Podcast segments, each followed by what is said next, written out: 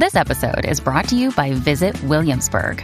In Williamsburg, Virginia, there's never too much of a good thing. Whether you're a foodie, a golfer, a history buff, a shopaholic, an outdoor enthusiast, or a thrill seeker, you'll find what you came for here and more.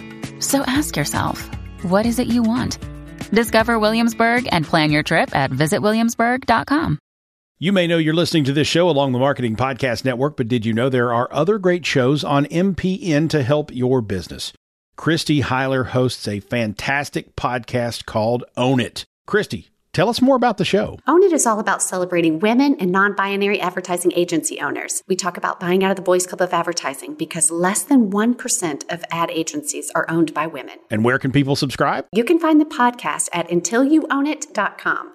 We're also on the Marketing Podcast Network at marketingpodcast.net. And of course, you can subscribe wherever you get your podcasts. You heard her. Go subscribe. Today's interview with Jess Stainbrook is brought to you by Mike Carlin's novel Winning Streak. Winning Streak is the story of how three lives intersect and the journey each takes to learn critical lessons in order to heal from the pain of loss in their lives. Readers will be taken on an emotional journey full of laughter and tears while enjoying this novel, which is reminiscent of Nicholas Sparks and Mitch Albom. You can purchase Winning Streak in ebook and paperback format wherever books are sold online. Enjoy the show.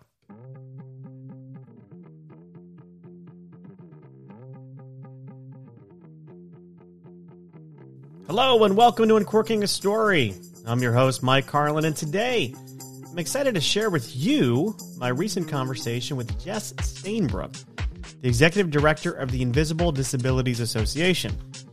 I know you're going to love that conversation, but before we get to it, there's a few thoughts that I wanted to share. You might recall that I have a twin brother named Jim or Brother Jimmy, as he's known in certain circles. And no, that's not a religious thing. I can tell you right now, he is not a brother in that sense of the word. Uh, but pre COVID, I was very involved in Connecticut's local comedy scene, and Jim was always there to watch me perform.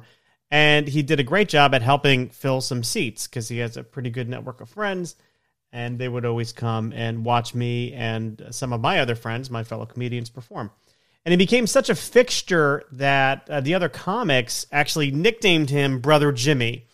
And over time, I actually got the feeling that uh, they were more excited to see him than me. And uh, you know what? There's probably a little bit of truth to that, but uh, I digress.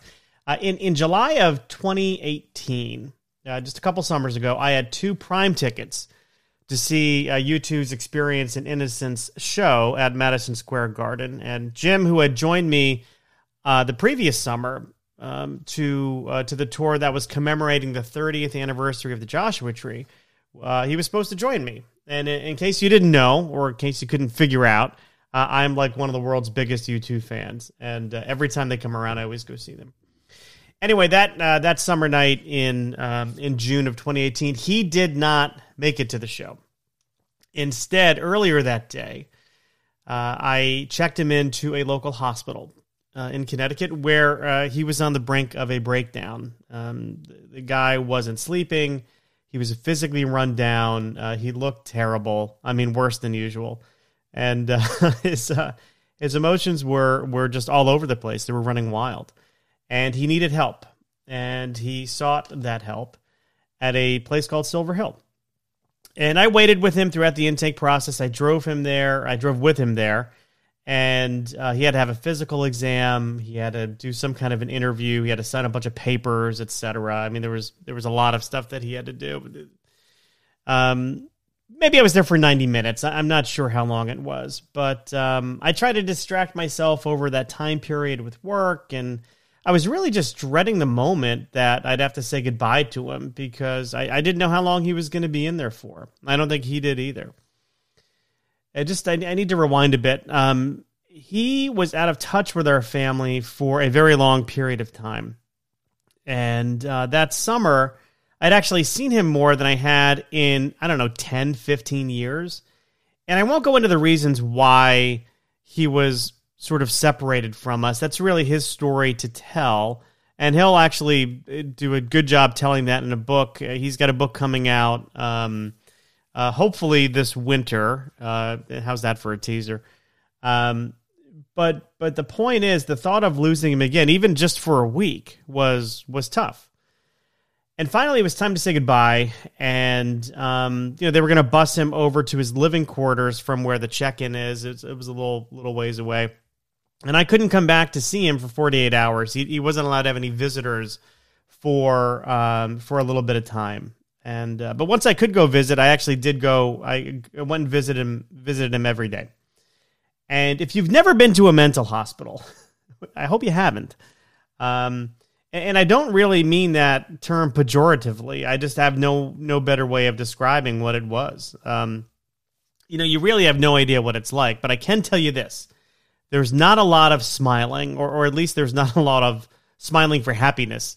Um, you know, I've been in my fair share of hospitals, visiting friends, visiting family as they recover from surgery or as they recover from, you know, various illnesses.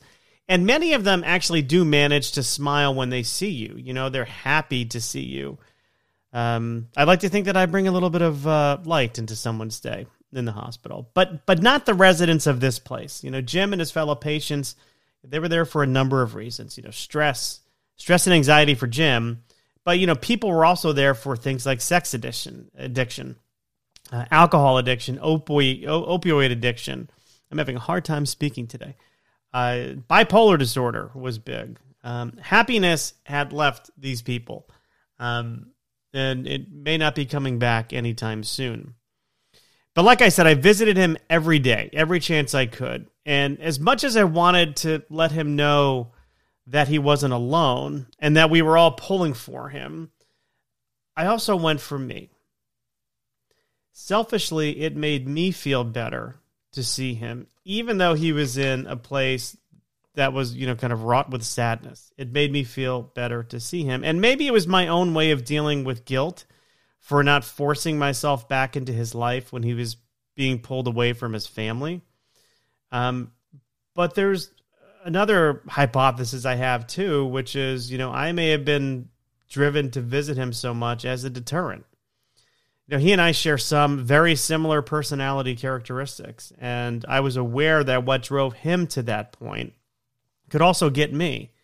So, in one way, uh, he he kind of took one for the team. Um, he kind of took one for the team. Anyway, after my visits, I I you know wonder, you know, how did it get that bad? You know, how could none of us see it? Um, you know, if you asked me, you know, years ago, uh, who in our family would wind up in in a mental hospital, you know, I'd I'd I'd, I'd say it would be me because you know not because I'm depressed or anything, um, but because you know people used to say I was crazy and I have a kind of a wacky sense of humor and I I make observations that you know many people wouldn't think to make. My father calls that you know Michael being Michael but I wondered, you know, how did it get this bad? I never, I never thought in a million years, in a million years, that it would be Jim. Everything was always in order for him. You know, career, big career, big job, law firm. He was always so serious, always had it together. Um, but he didn't. And it got so bad, and none of us saw it because what Jim has and what countless people have are invisible disabilities. And that brings me to today's guest. There's no doubt that the combination of COVID and what's going on in cities throughout the country has created more than the usual amount of stress in most of us. And when you add to that politics, and no matter what side of the aisle you're on, you have a recipe for overwhelming stress.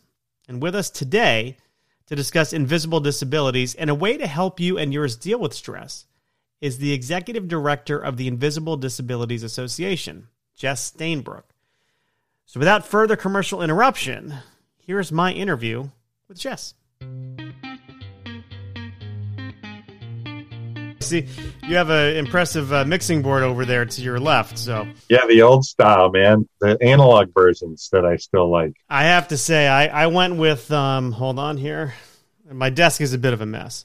But I went with this uh, Knight Rider looking version. Um, oh, interesting. It uh, still has knobs, though. I mean, it still has sliders. It still right? has the faders, man. You have to have the faders. So yeah, you got to have something to grab onto. You know. I feel like um, you know that scene in, at the end of the first Star Wars, or The first Star Wars movie, the fourth, uh, whatever, uh, where, where, they, you know, they're gonna blow up, uh, you know, they're gonna try and blow something up, and I always pretend these faders are like this little. I wish I. You know what's really, you know what's really funny, and I don't know if you're familiar with the TV world, but um, there was this old switcher, the Grass Valley 1600, and um, you see it in all of these kind of futuristic right. where they're like pushing it's exactly like you said they're going to blow something up and they're like dude that's just a fade to black yeah that's right exactly right exactly right. Um, you know it's interesting from a work standpoint most people know me for my work in media broadcast television and movies and things like that. Um, let's see i grew up uh, on the east coast um, landed it moved every two years growing up was one of those kids and uh, landed in philadelphia outside of philadelphia for high school okay which was really awesome um, it's, it's pretty really... awesome in it's pretty awesome in philadelphia right now i want to say uh, it would be hard to go get a cheesesteak peacefully. I would think that, so. that's what I think might be difficult. Why did you move around so much? Uh, my dad was actually a, a professional Boy Scout and it was a lot like the army where they would just move you around. But it also allowed me to be very active in the boy scouts which was a huge component to learning a lot of cool outdoor stuff growing up. My mom was an art teacher which kind of gave the creative side. Um, as a matter of fact it was really funny because she wouldn't allow us to have coloring books. There was no we, we weren't allowed to have anything with lines in it in other words, she want you could have all the paper, the paint, crayons. We actually had one of those kick wheels for pottery and a kiln at our house. I mean, you could do anything at our house, but no coloring books or no, none of the paint by number things. There was nothing to guide your creativity. You just had to be creative. And so I really dropped into kind of photography, drawing, um, and and then got into kind of movie making, and it just kind of took over. I mean, I was one of those kids that uh, while I was really active in sports, um, I always had a camera for some reason and just really enjoyed that part. And it led to more storytelling. You know what I mean? What What was it about movie making that you were you were drawn to? You know what What was it about photography and, and capturing stories visually that that really spoke to you? Yeah, that's that's a really good question, Michael. I, you know, I, I grew up in a family where um, every summer we spent in Chautauqua, New York. And Chautauqua, New York is an, an art community. Um, there's an institute there, and they have like weekly programs for things that are kind of rolling through there. But um, all of my family would would show up there, and that included my grandfather had ten brothers and sisters. My grandmother had five sisters. My other side, I mean, so everybody, it's, it's like this whole family lived in one or two houses. And as I had all these old great aunts and uncles, um, I would always explore the house, and I found uh, a drawer in the dining room filled with old black and white pictures. And at least once a year, I would pull those out and force all of the old people to sit around a table. And I would just start passing them around and I would listen to the stories. And I would then I start taping the stories like an old cassette tape kind of a thing and putting things together because it was almost like I became the historian. I was just paying attention because they were so powerful. And the ironic part about those, I'll call them oral histories, is it's how I got to build TV stations and other big um, media groups in the future, um, having that experience of interviewing really old people when stories would come out. One of the big uh, Emmy award winning series I did was called Legends and Oddities. And it literally was a historic thing based on here in Colorado. Um, uh, on stories from all the old folks when i would hear these wacky things like i would oral histories like hey what was the biggest winner you had?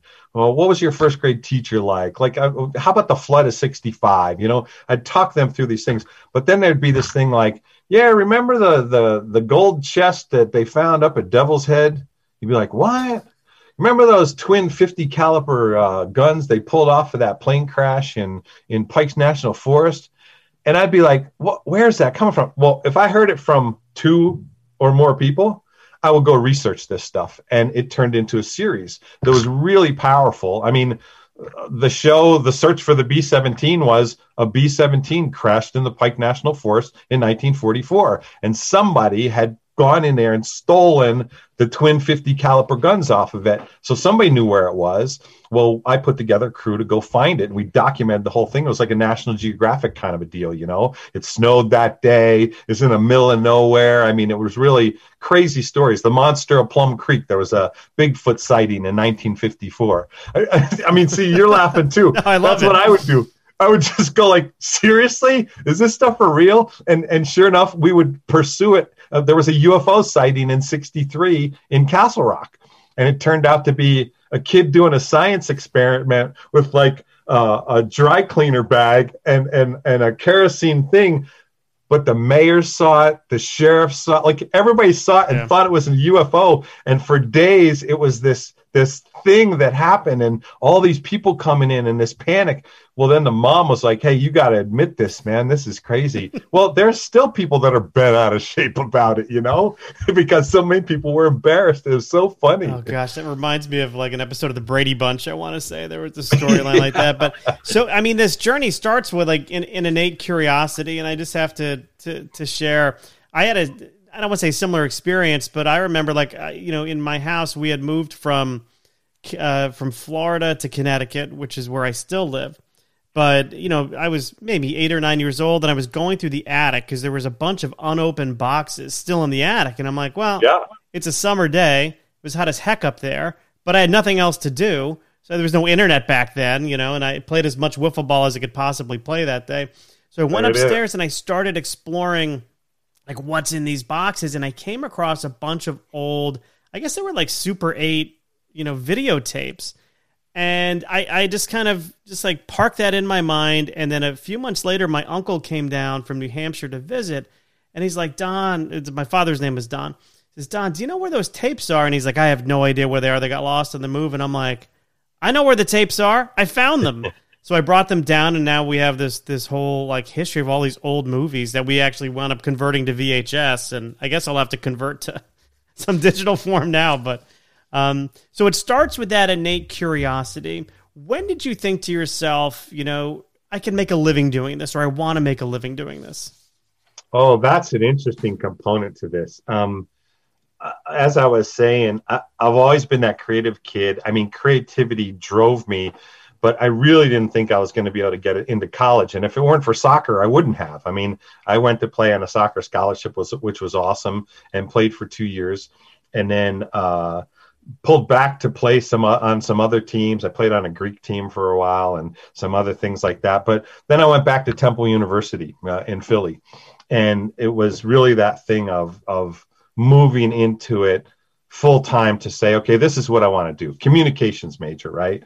Um, well, at least at Temple, you couldn't get near any of this stuff. I mean, it was really bizarre. Like in, until you were an upperclassman or you had more experience, and so it was like this uh, you know, if then kind of a thing. And and it really never seemed to work out. And I wasn't getting enough hands on like I had in high school and growing up on cameras and things like that. And so I actually signed up uh, for the Navy. I was signed up for aviation officer candidate school and went through all the tests and was ready to go to Pensacola. And and the first semester of my senior year, I got an internship. And the internship was with the phone company and everybody was laughing in the internship class because you know Joey was going to the the net the local network station. Everyone was going to the networks. Everybody had these cool things, and Jess was stuck at the phone company. Well, the first day I walked into this internship, and they sit me down at a board at a board like this, right, the big board. Only it was like forty eight channels, and the guy said. Uh, we have the voice of the NFL, Jeff Kaye, coming in, um, and you're going to be doing the recording here in a couple of hours. And I was like, "What? I never. What? How? What?" And and from that day forward, Michael, those guys took me under their wing, and when they did something, they taught me, showed me, hands on. It was everything was hands on. It was so incredible. And I went. I would go back to the senior seminar you know classes and you know what'd you guys do this week well we made coffee and copies you know and what'd you do well, let's see. I shot with Tug McGraw after he won the World Series. Uh, what else did I do today? I mean, seriously, it was that kind of experience. And and you know, Jeff Kaye was actually that's a funny story in itself. Jeff Kaye comes in, you know, I mean, it's like Harry Kalas too, the voice of the Phil. Harry Kalas here, Philadelphia Phillies, little guy, cardigan sweater. They all drink coffee and smoke like crazy. It, it, it cracks you up. You know, Jeff Kaye in between takes would be like, doing the seven, you know, the ball was on the five yard line. And you're like, what? That's the voice, man. Oh my goodness. So yeah, a lot of fun. But that really sparked it. And what happened, because the phone companies back then, divestiture happened. My internship ended at December 13th. And they said, Would you like a full time job? And I'm like, heck yeah. And they said, We can't hire you in the phone company because tomorrow it's going to be different all the baby bells bells are splitting up and they're going to conglomerate into this other thing and divestiture. And so what happened was um, they said, but we will use you if you create your own company. We'll use you as a freelancer, and that's what. And that's and I started my first company, and it literally yanked me out of of college. Um, and I was before I knew it, I was producing all their stuff because now they're Bell Atlantic. They're like six baby bells that need to do stuff. Um, and then I made some connections with PBS.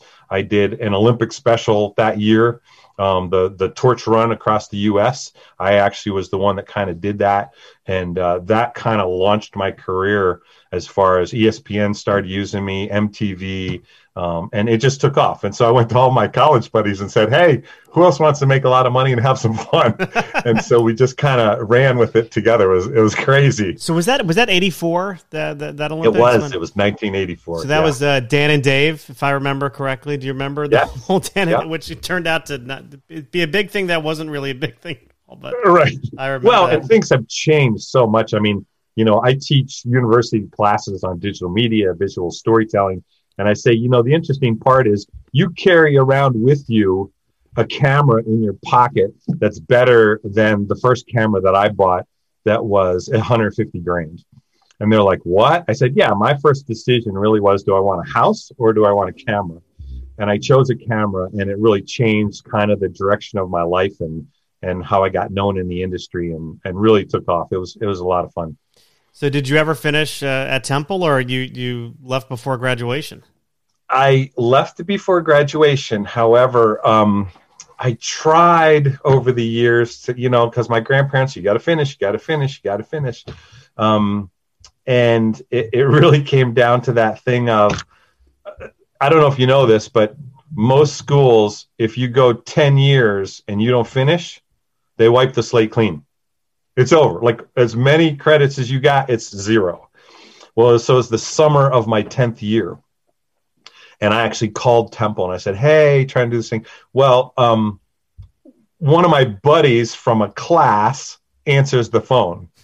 And, and, and he's like, Jess, this is Bobby Goldberg, man. I was in your script writing class. I'm like, oh, hey, Bobby, what are you doing? You know? And he's like, well, what are you doing? And and I said, well, you know, I work for this company called Pacific East.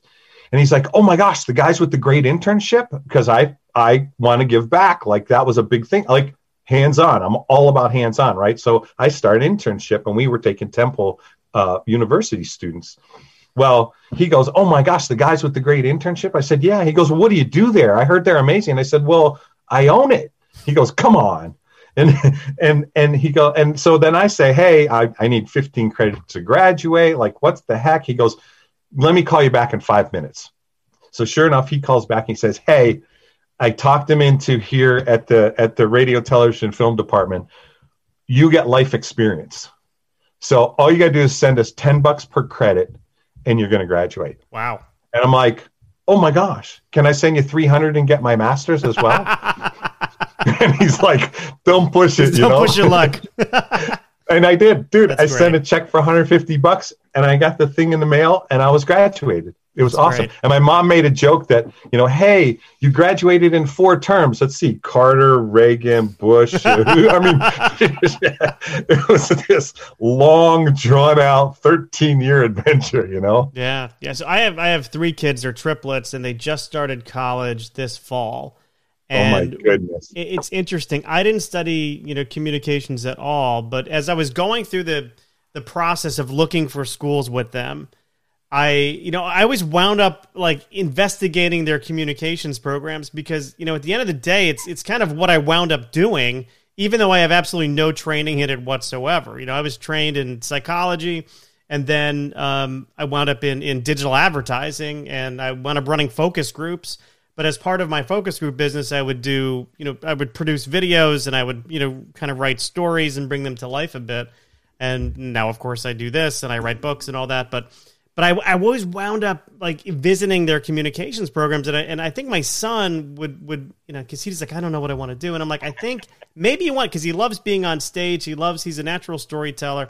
I'm like maybe you want to do communication. So he and I would would kind of sit and and, and go through these presentations. And I'm like man I I always think back and I'm like I if I could do it all over again I might I might have gone that route you know as well but um, I would certainly focus a lot more I mean I was kind of a screw off. I mean, because of sports, and you get, I mean, you know, when you play soccer, that's kind of your job at a school, right?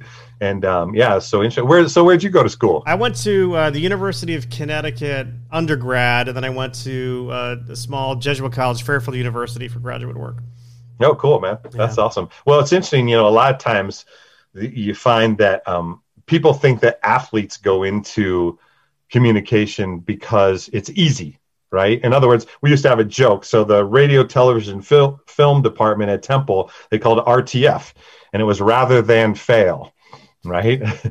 so that was always the joke. But um, what I've found out in the classes that I teach at university and different things like that is that actually athletes have a great propensity for creativity because they can think on the fly they do it in their games. They know how to do it and translating that immediate. I mean, usually my classes are more than half of athletes of some kind, you know, that are at the college level. And so it is really interesting to watch that. But like I said, I think their brains are wired that way. I mean, it's the way I work too. I didn't realize it.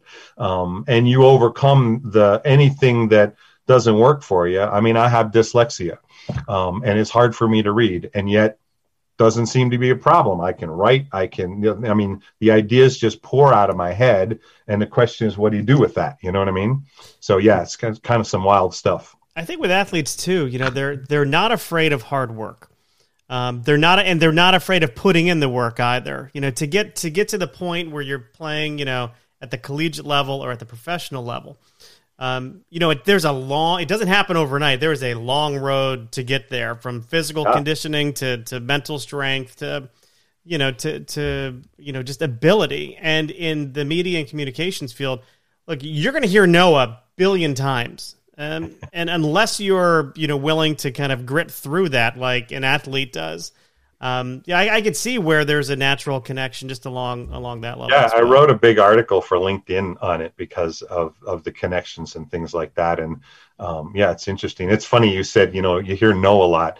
Um, our joke is really no is just the beginning of the path to yes. well, I mean, just look, write, writing a book. I mean, you know, you you want to get a book published, you know, you're going to hear no. I mean, I, I, can't even count. I could I could wallpaper this office, you know, which is 500 square feet. I can wallpaper this office with rejection letters from agents. You know, it's just. I was at um, I was at one of the booksellers association thing. I, am an author with uh, HarperCollins, and um, but I do I've done children's books and children's DVDs and things like that. And it was really funny because they have had this signing event, and you'll appreciate this as an author. And and and what happened was I'm sitting next to these two powerhouse guys that I'm like, oh my gosh, your book is amazing. And oh my gosh, I love your book. And they're like, yeah, but why is our line like two or three people and yours is around the block? And I'm like, dude, my whole book takes up less than your copyright page. Okay. so it was really funny. Right. Right. Well, you know, I, I, I peeked at your IMDb a little bit. Um, oh dear. And I noticed, I mean, there's a lot of faith based uh, programming on there and credits on there. Tell me a little bit about that and kind of the role that that you know where, where faith plays in your life and and you know why that's so important to you. Sure. Um, you know, I didn't really grow up in a Christian home, Michael, and and so uh, didn't really have any of that basis per se in in my life. And uh, as you heard, I started a company. It took off. I was doing really well. As a matter of fact, I joke around that I made more in, in the first 15 days of my career um, than my parents both made together that entire year. It was bizarre. Um, but in the midst of that, uh, about six years into my company, we were uh, invited. My company was invited to shoot the first ever inside communist Russia international athletic event. Um, besides the Olympics, which we didn't go to in 1980, and a lot, of, my soccer buddies were let down for that. Um, yeah, we're still angry. um, but so this was an ultra marathon. And so athlete teams from all over the world were going to come in and run a thousand miles across Siberia in 15 days. And the long story is actually pretty hilarious, but the short story is that in the midst of that, um, my company was chosen to cover this for the world, if you will. And they only let two of us come with cameras into communist Russia. Uh, they gave us a big list of things of what we weren't allowed to do, which was pretty much everything. I don't, and as a documentary filmmaker, I mean, I have eight Emmys in documentary work. This is what I do, and I don't not shoot things. You know what I mean? I shoot everything, and I interview everybody. Well, it was very difficult. But what we found is that there were four members of the Russian team that just didn't seem like athletes, or at least that type of athletes. Ultra marathoners usually have a very specific thin look, and, and it's the way they are. Um, well, it turns out these guys were KGB yeah. assigned to the race uh, to watch us because they thought we were CIA. And uh, about halfway in the race, uh, we were taken. I was taken by them to visit for a while because they needed to see whether I was a spy or not. And in, in the midst of those kinds of uh, traumatic incidences, if you will, uh, I think sometimes you make decisions of what do I do, you know, and and it's it's it's it's that foxhole moment of if there's a God and and He actually exists, and and you reach out, might He choose to save you? You know what I mean? and uh, I actually did, and he did, and it so hugely impacted my life that it changed everything um, of the way that I believed and thought and and saw things, and um, yeah, it was interesting that you know coming back to that uh, situation of announcing that at my company, and half the people thought I was nuts and left, and the other half stuck with me, and they too uh, became people of faith over time of understanding how this person went through such a huge change. I mean, there was a literally almost that Paul on Damascus, the road yeah. to Damascus experience.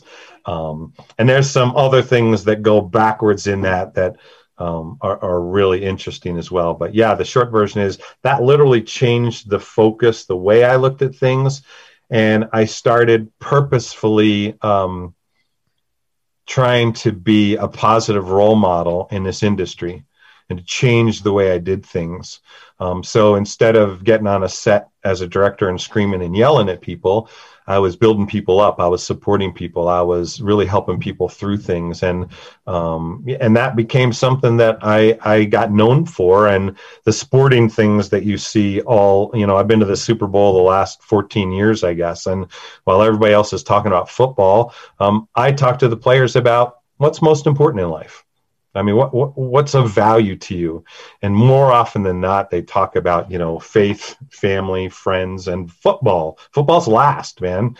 And we get into these deep conversations, and uh, it's really led me to this place that's been incredible, um, and the opportunity to to be around them, but to have deep, meaningful conversations that then when I put it out there, it literally changes people's lives by hearing. I mean, you know, you put somebody like Ben Roethlisberger or, you know, I'm, I'll talk to Steelers, Michael Tomlin, um, any of those guys, uh, and they start talking about their faith. It, you look at that person differently, and and it actually makes you sometimes go figure out well if they think this way i mean peyton manning's the same way right i mean there's a ton of guys that are the same way and and it's really interesting that they're incredible athletes but that's just what they do for a living it's not who they are yeah. you know and so it, it's been an honor uh, and a joy to have those kind of conversations with those guys and to be around them. I mean, Tony Dungy is a great example.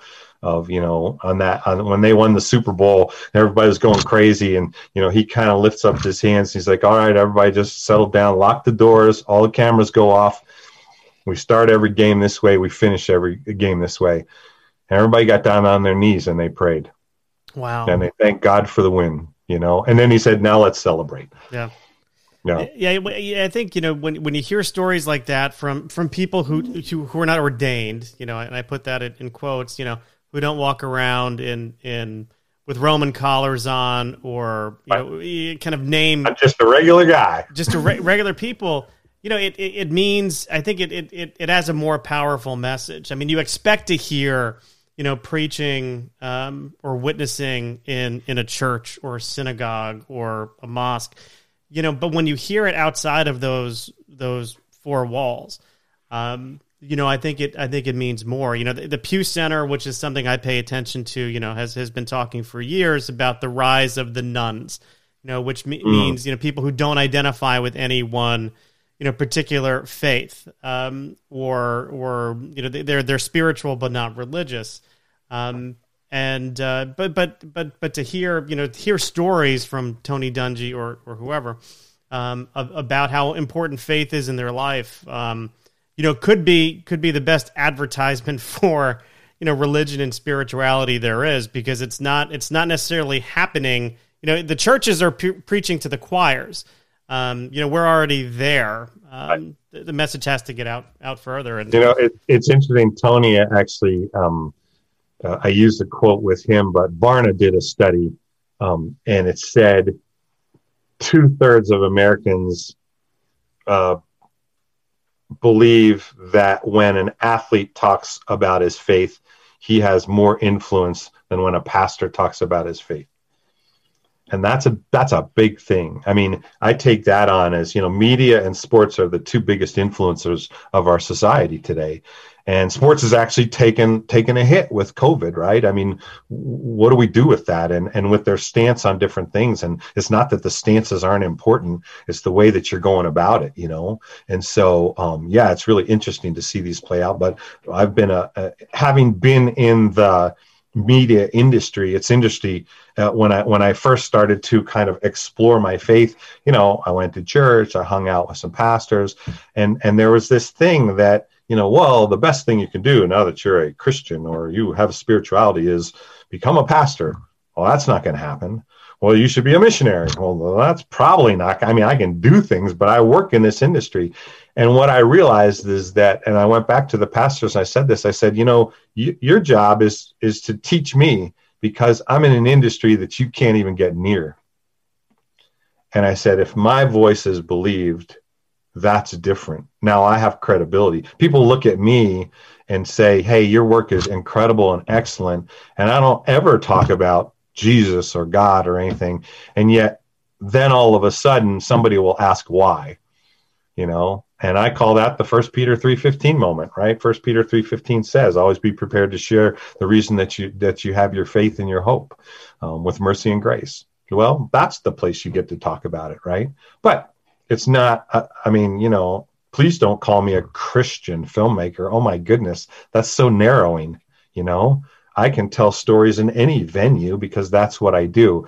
Now i might have a worldview and don't get me wrong i, I believe every single piece of media has an agenda. There's something behind it. It's the way that we look at things right? Well how do we do that in such a way that it's it, it positively influences our culture and it helps us become great global citizens. That's my work. Yeah, I mean, being sort of dubbed a you know Christian filmmaker is kind of like you know being dubbed a, a, Christian rock band. You know, like I remember listening. That's I used to death to your band. It's right? you know it's it's you know you're typecast. Um, yeah. You know the guys from Stryper, I'm sure. You know, are not going to get on a tour, even though they're as heavy as Metallica. You know, they're not right. going to get on tour right. with you know Metallica and Anthrax anytime soon. Yeah, but, no, exactly. Um, well, let's talk about in, the Invisible Disabilities Association because um, I mean, obviously, that's that's kind of what brought us together today. Uh, what what is meant by invisible disabilities? Well, that's a term that was coined by um, so Sherry and Wayne Connell founded the Invisible Disabilities Association back in '96, and it came about because Sherry um, Wayne's wife, was diagnosed with uh, progressive MS, Lyme disease, PTSD, some other things, and she literally couldn't get out of bed. And yet, as a as a former theater person, an entertainer, you know, um, a model, people would say, "Well, but you look fine. You look good what, what's wrong with you? And she had these things that she couldn't figure out. And she said to Wayne, you know, I feel like I have these invisible disabilities. And, and the term just stuck. you know, some people call them hidden disabilities or, you know, whatever, but invisible disabilities is, is what we call them. And it really is that thing of there's a lot of people that have disabilities that are invisible. Um, and manifest themselves in ways that they still need help or a lot of times they're not believed because again they look good you know? Um, and and so that plays out in in people's lives. And uh, ida the invisible disabilities association has really just been raising awareness and doing some big things around hey let's support these people as much as possible. And uh, i joined them um, I've known Wayne for about 15 years, and you know we've hung out together on some things, and we helped them with some media around their gala. And then about oh, almost three years ago, I, I um, they were looking for some help, which was more at kind of the admin side, and I was kind of free and and said, well, what are you looking for? And uh, before you knew it, we were in a conversation, and he said, oh my gosh, well, we can't afford you, and I said, well, that's not the question, is it? The question is, I'm, I'm available. Can I help you? what do you want to be when you grow up, right? Yeah.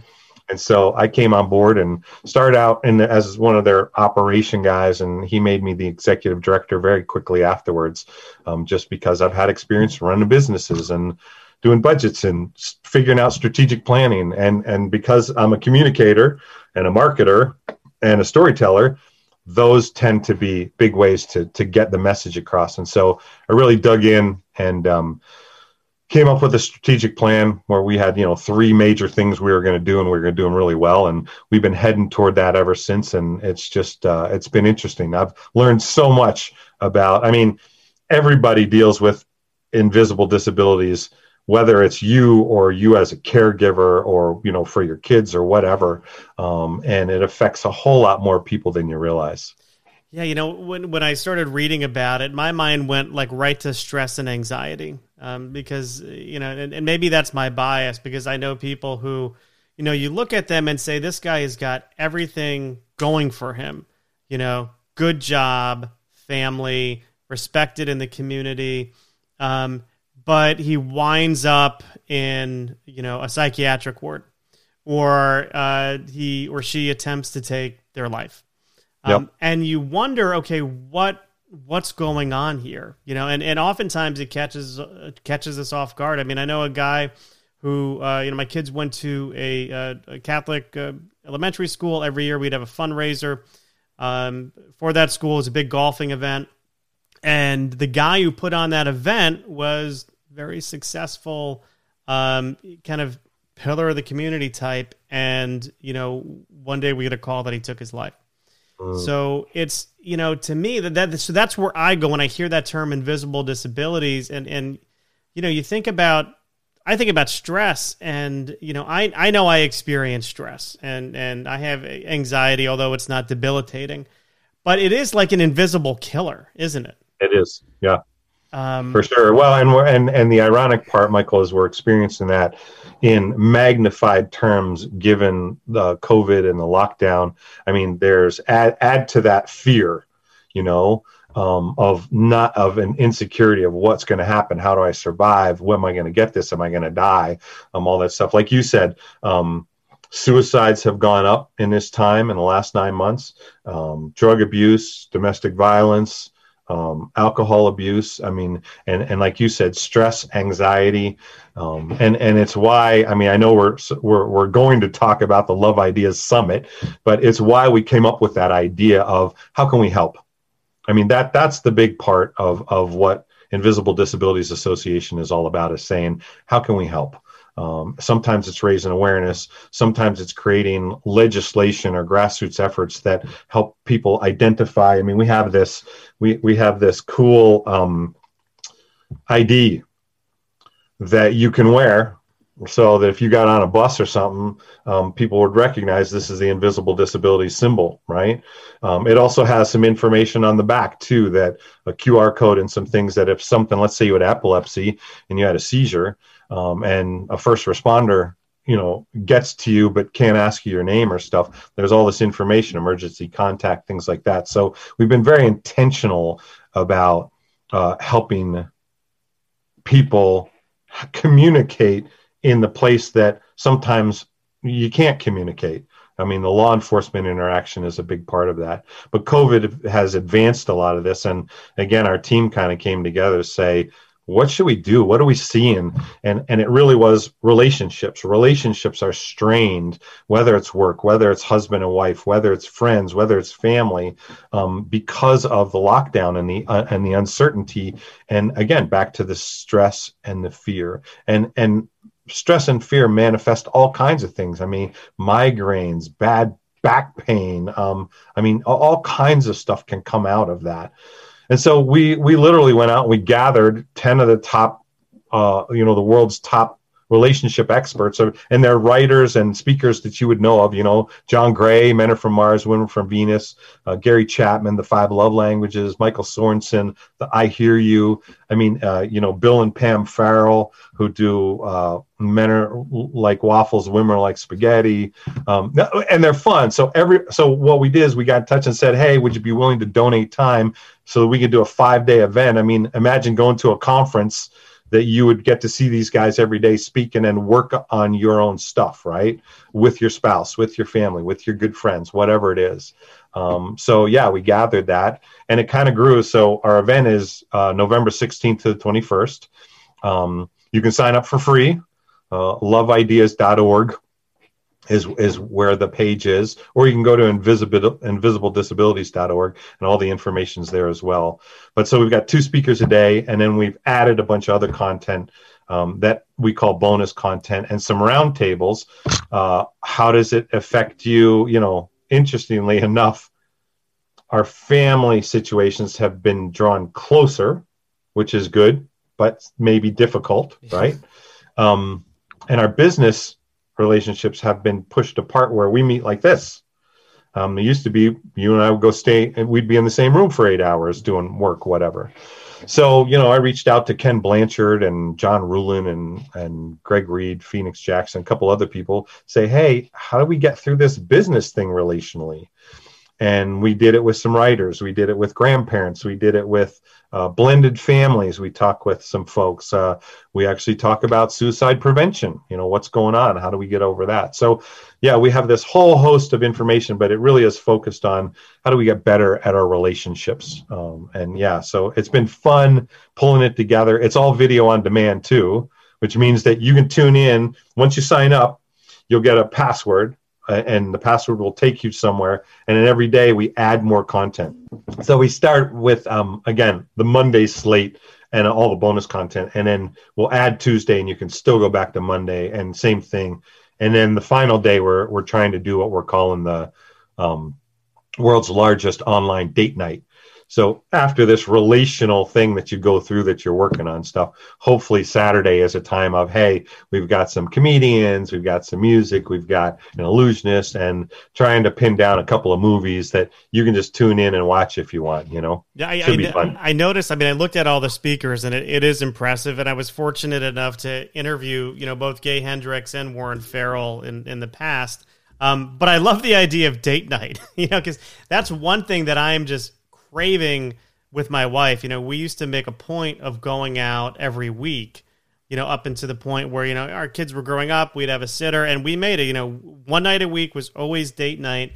And you know, COVID hits, and there's no date night. You know, there's date night at home. You know, so we'll we'll do that. We'll dress up, we'll make dinner, we'll sit together, and we'll just hang out, which is great. I I really do treasure those moments but it's it's not like going out and doing the people watching we would always do and and the same of, at all man right? That well and we don't realize one of the big things that has affected us frankly is straight up the personal engagement interactions to shake hands to hug to be around people in that thing has greatly affected us. I mean um, you know i teach my wife teaches um, and and we're we're worried, we're concerned that there's this block of time in this generation that is eh, going to have a huge detriment on on the learning capacity for for our kids you know what i mean yeah absolutely absolutely it's um but but you know I you know I, I just want to go back to something you said before, which is you know I, th- I, think there's two things that are that could be happening here. You know, one is you know families are spending more time together and they're becoming closer than ever, and on the other side, it's families are spending more time together and um, they're reaching a boiling point. You know, right. it's it's and it's and it's tough, and I see it happening in my in my own house. Like it gets to a point where you know enough is enough, and we need we need some space and you know the, the problem is there's not many uh, you know options of, of where to go to get here. I mean, I've taken more walks in the past you know eight months than I have in my entire life. I want to say, but yeah, um, more people got dogs during this time, right? Right. Yeah. and I will say, dogs are a great thing. Talk about uh, nonstop unconditional love, right? Um, that's the great thing about our dogs is everybody can be having a bad day, but you walk in, that dog's going to love you no matter what. That's right. Well, and you're right. So uh, finding space, and it's interesting. I mean, the tough thing about you know whether you're dealing with disabilities, whether you're dealing with the stress of what's going on of tight quarters, um, there is an uh, an affluency gap you know, an equity gap in that because while some of us maybe we're doing well and everybody has their own room they can go to, that's not the way it is for everybody. And so you're right. The, the pressure, the stress of what we're going through has has certainly uh, ratcheted up um, a, a lot of tension in the family situation, which is tough. And we need to figure out a way to deal with it. All right. So I know we've got the Love Ideas Summit coming up, exploring the heart of relationships, November 16th to the 21st. Uh, and you can find more at loveideas.org. Anything else you want to uh, to talk or, or just just kind of plug before you uh, end up here, Jess? Yeah, uh, well, love um, that you've been invited me to talk about stuff. Had a blast, you know, kind of going through my history.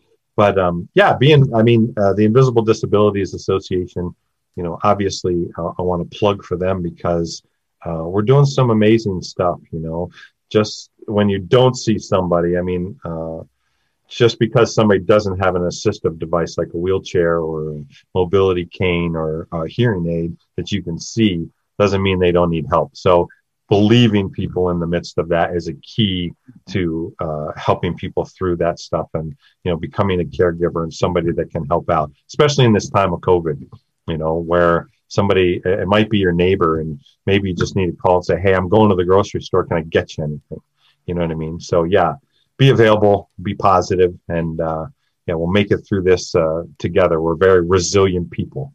I will say you, brought together a, a, who's who of speakers uh, for the Love Idea Summit. You're not charging anybody anything to attend this, although I'm sure you would appreciate some donations. And in uh, in return for uh, in return for this content. Am I wrong in believing that, Jess? Of course not. I mean, there is a place that you can give. There's also sponsorships at the corporate level. Um, you know, obviously, we expect a ton of people to be coming through to this because it is free. And you're right, the slate of people is really incredible. Um, so yes, if you have the ability to donate, that would be wonderful. We'll we'll certainly take it and we'll put it toward the work that we're doing with uh, invisible disabilities. Um, and if you want to sponsor, um, just get in touch with us and we'd be glad to put your name all over this thing. All right, very good. Well, Jess, thank you so much for joining me today. I appreciate it. It's awesome hanging out with you, Michael. Thanks right. so much.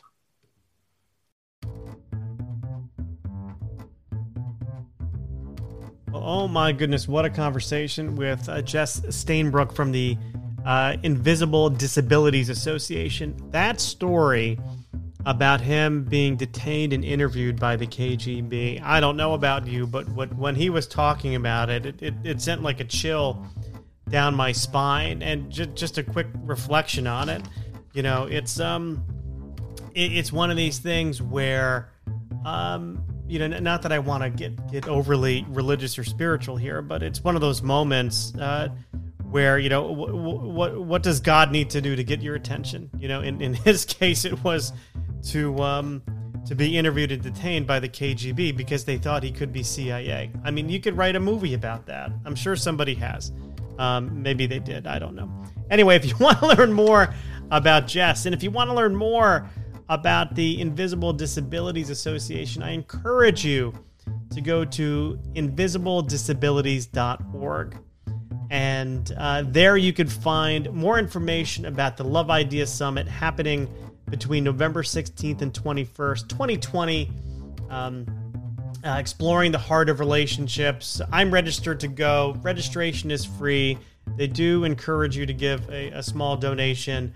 And just looking at the speaker list, it really is a who's who of uh, of uh, relationships. So um, you know, please consider uh, registering. Consider making a donation. They would really appreciate it. So, uh, that's invisibledisabilities.org. And of course, hey, I got to plug myself. Of course, if you want to learn more about me and my books uh, please visit mikecarlon.com. That's C A R L O N. The O always throws people off. Everyone wants to put an I in there, like George Carlin.